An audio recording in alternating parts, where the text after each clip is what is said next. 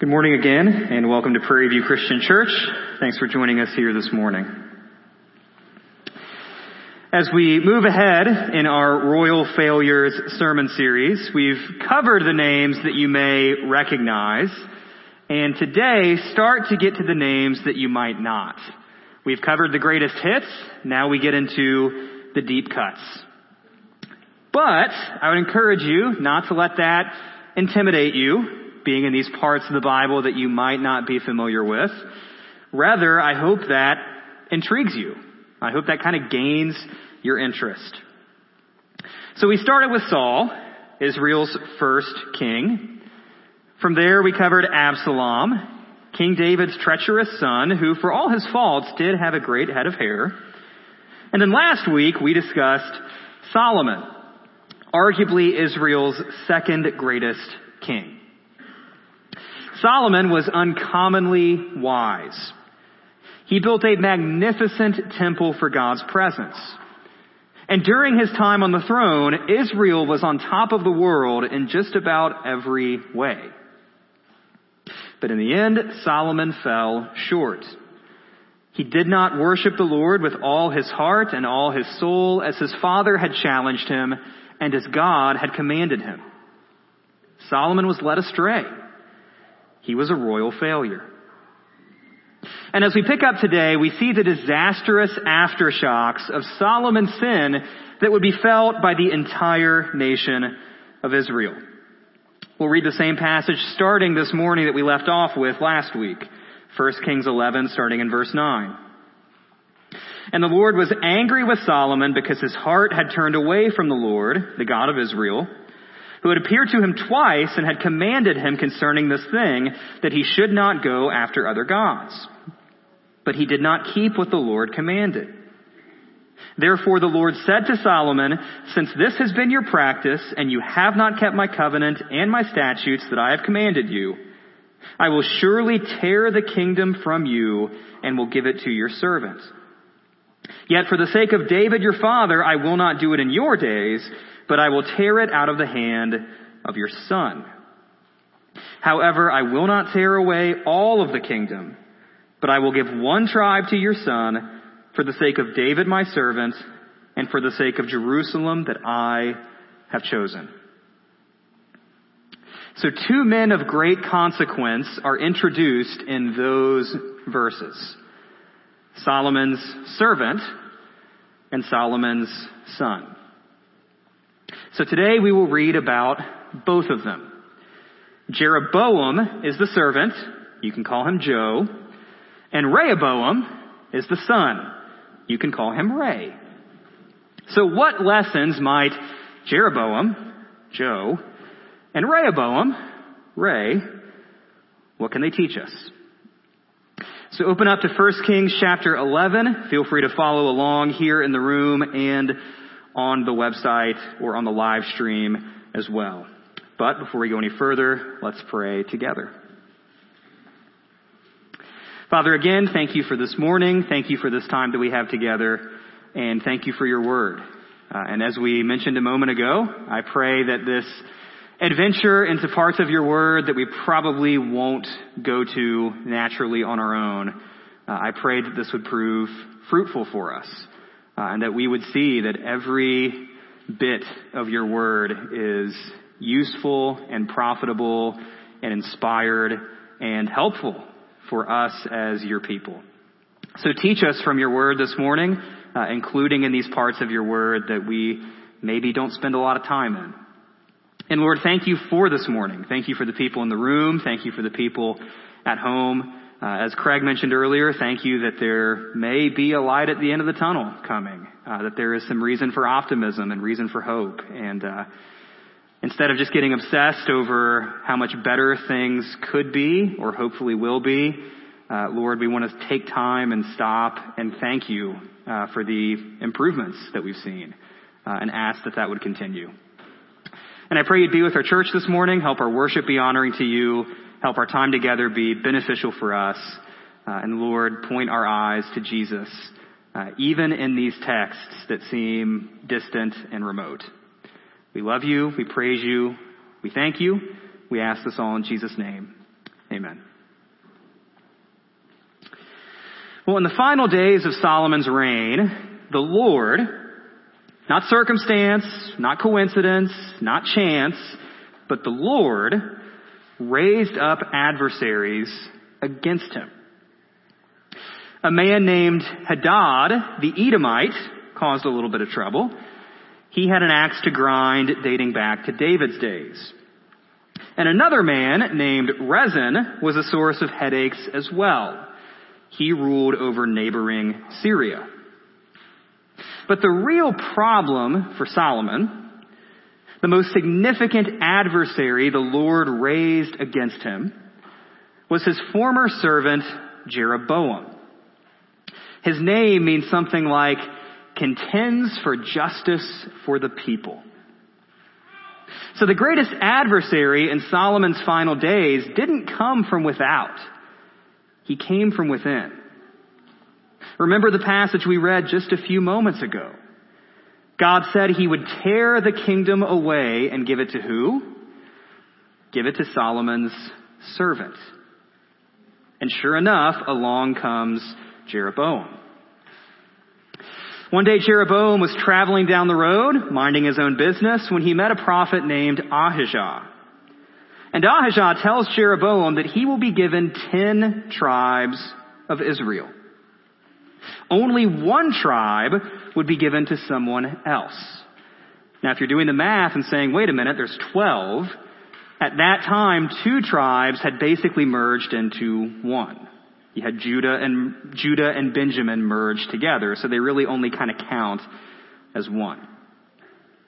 But why is it that Jeroboam is going to get these ten tribes of Israel?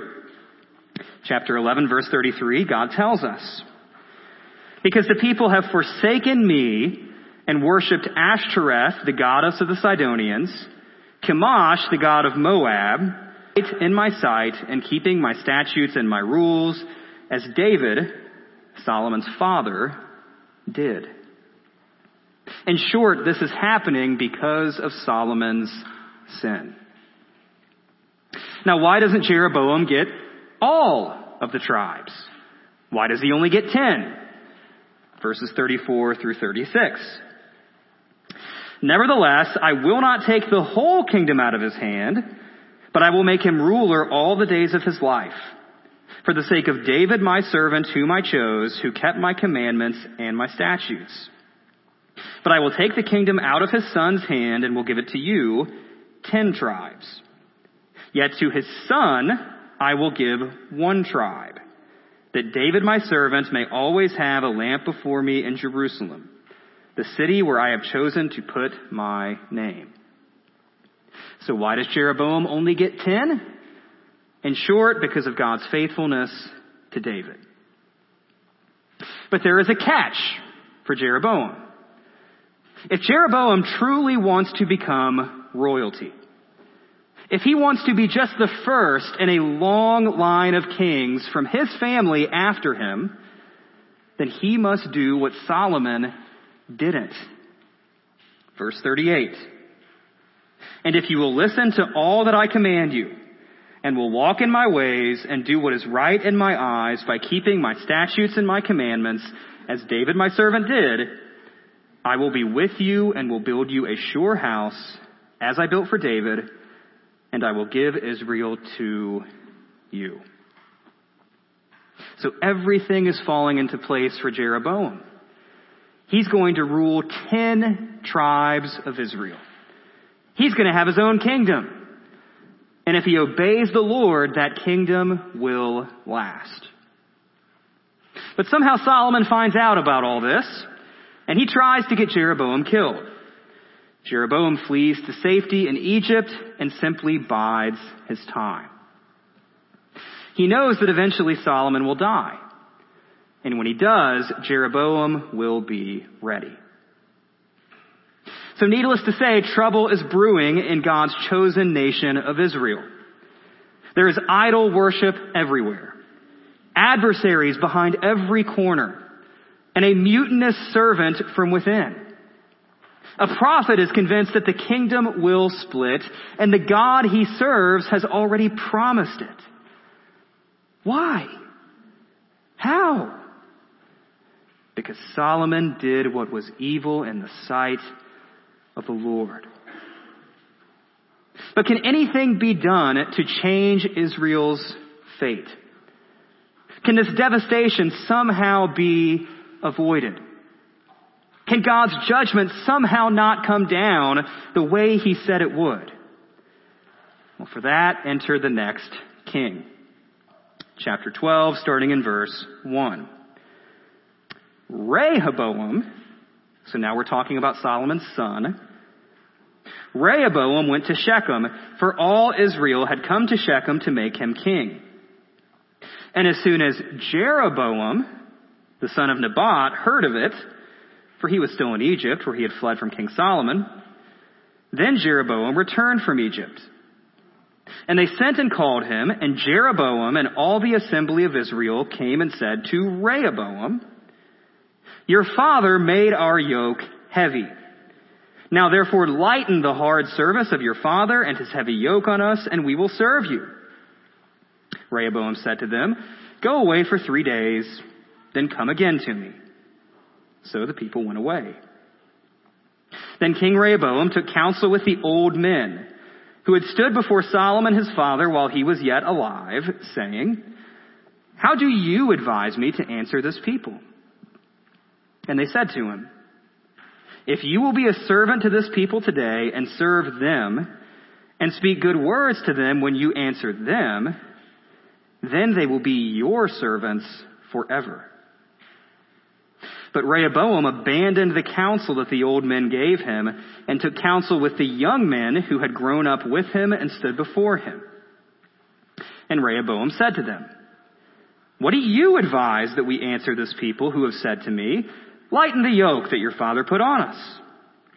And the young men who had grown up with him said to him, Thus you shall speak to this people who said to you, Your father made our yoke heavy, but you lighten it for us. Thus you shall say to them, My little finger is thicker than my father's thighs. And now whereas my father laid on you a heavy yoke, I will add to your yoke. My father disciplined you with whips, but I will discipline you with scorpions. Charming advice.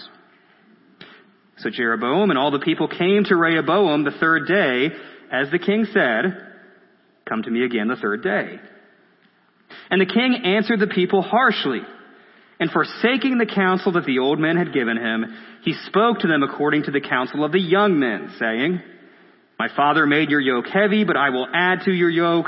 My father disciplined you with whips, but I will discipline you with scorpions. So the king did not listen to the people, for it was a turn of affairs brought about by the Lord, that he might fulfill his word, which the Lord spoke by Ahijah the Shilonite to Jeroboam the son of Nebat. It appears that Solomon's wisdom did not rub off on his son Rehoboam, whose name ironically means something to the effect of he who enlarges the people. Not really what he's going to do, is it? By the time Rehoboam became king, ten of the twelve tribes of Israel were disgruntled. They were essentially going on strike. And who's standing at the front of the picket line? None other than our old friend Jeroboam. He's doing what comes naturally to him, contending for justice for the peoples. But the arrogant, brash King Rehoboam felt the need to prove himself tough. He flexed his muscle against his own people like a tyrant. He exploits them rather than listening to them. And to use an ancient Israelite proverb, that's when the you know what hits the fan. Not actually ancient Israelite, but you get the point. The kingdom of Israel, the chosen people of God, a light for the nations, God's representatives on earth, freed from slavery in Egypt, escorted by God himself into the promised land. The glorious nation of Israel is now divided. Not long ago, Israel was a powerhouse. A blessing to all of God's people. A blessing to really the whole world. But now they have degenerated into civil war. We have Israel in the north, ten tribes led by Jeroboam. And we have Judah in the south, with the rest led by Rehoboam. But thankfully, before blood is shed, God intervenes. But his promised judgment on Solomon has been fulfilled. The damage has been done. God's chosen nation is now two. And why? Because Solomon did what was evil in the sight of the Lord. And as a man named Jesus would say roughly 1,000 years later, a kingdom divided against itself cannot stand. Now as for our two kings, Jeroboam and Rehoboam, they both proved to be royal failures in their own unique ways. Jeroboam, the supposed virtuous and heroic contender for justice for the peoples, he proves to be no better than Solomon, the king he rebelled against. When his power appears to be in jeopardy, he gives the people false gods. He sets up a new capital away from Jerusalem, God's chosen city. He appoints illegitimate priests, and he rejects the prophets that God sends him. Remember what God had promised Jeroboam. If he would listen to God's commands, walk in his ways, and do what is right in his eyes, Jeroboam would have a dynasty. But instead, Jeroboam did whatever he devised in his heart. He would ultimately reign 22 years before he died. But for future kings of Israel, the phrase walking in the ways of Jeroboam would become shorthand for wickedness. But what about our boy Rehoboam down south? He who enlarges the people.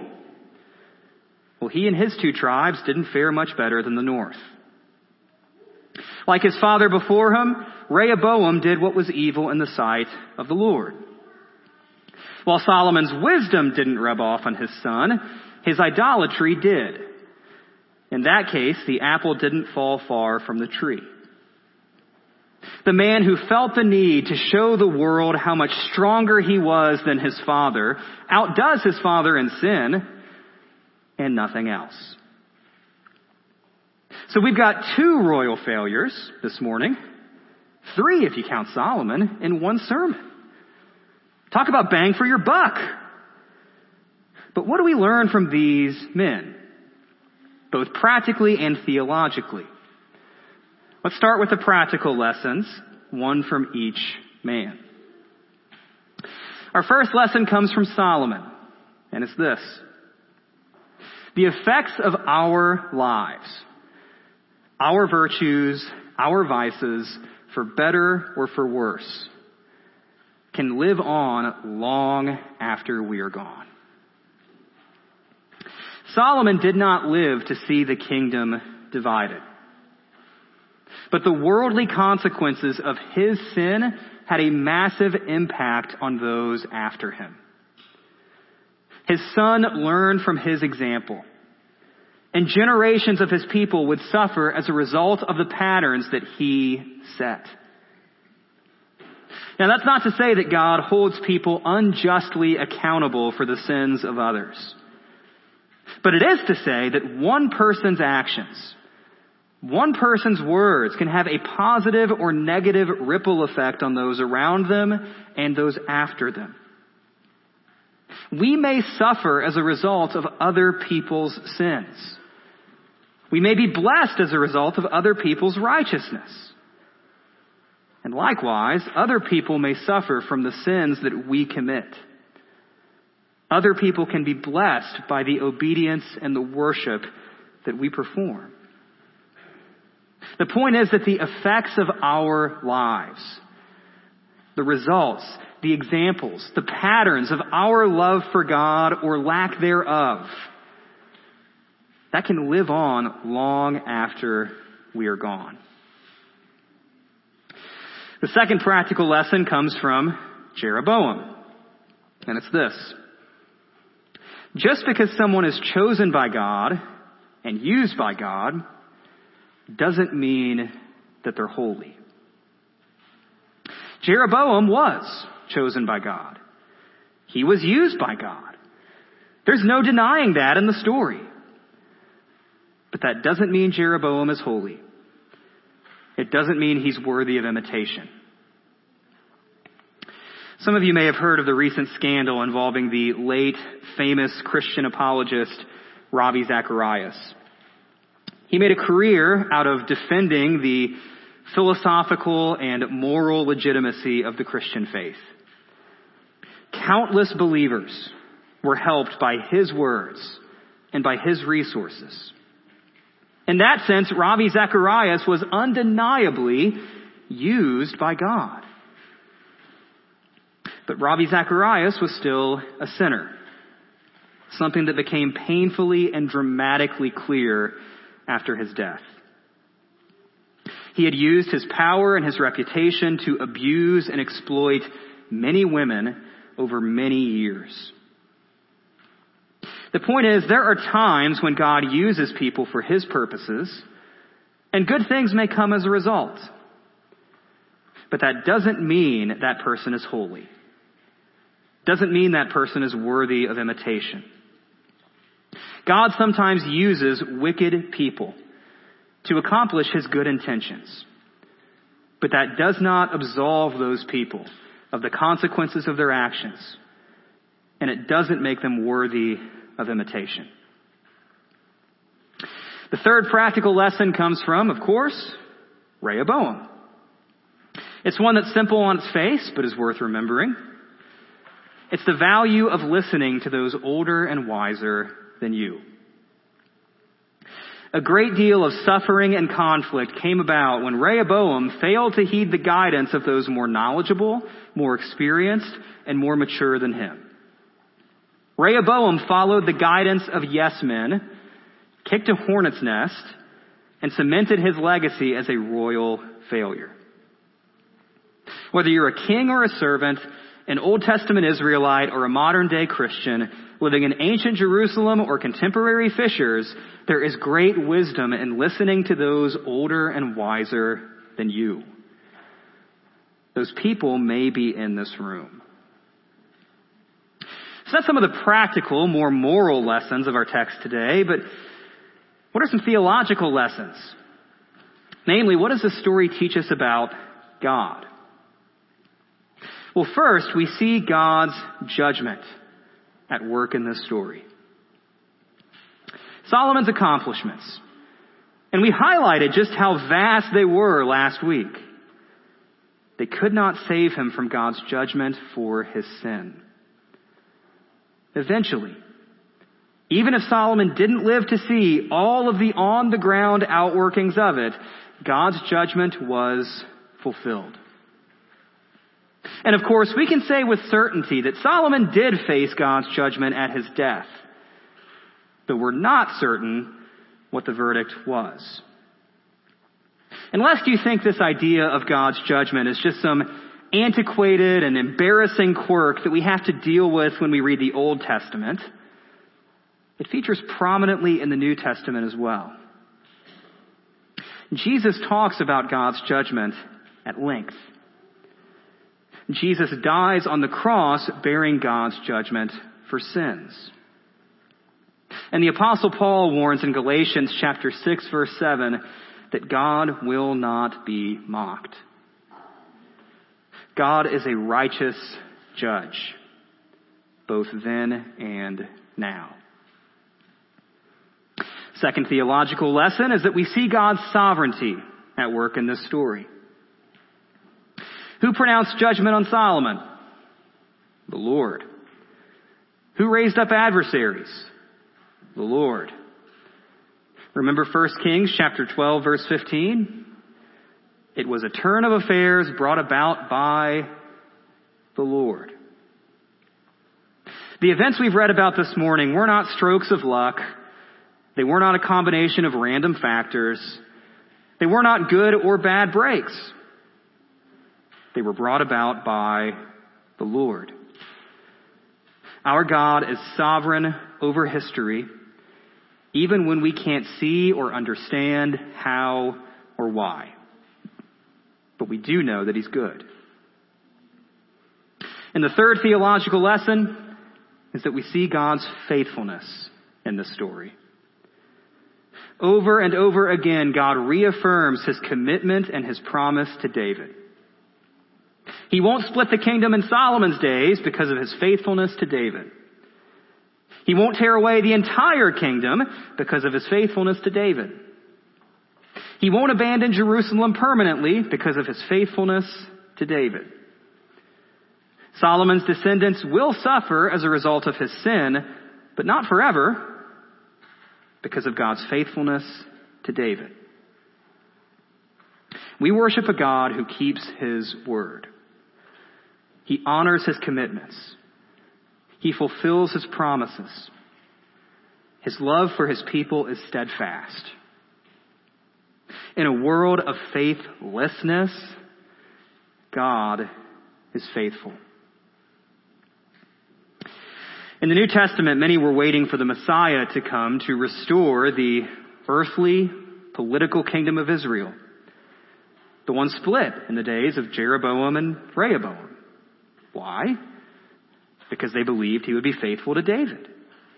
He promised David that he would have a son on the throne forever, that he would build him a house. And that's what the Messiah would come to do. Well, the kingdom never really would truly come back together the way it was before. Israel would eventually be exiled to Assyria, and Judah would be exiled to Babylon. And when those exiles finally came to an end, what would be left could hardly be called a kingdom.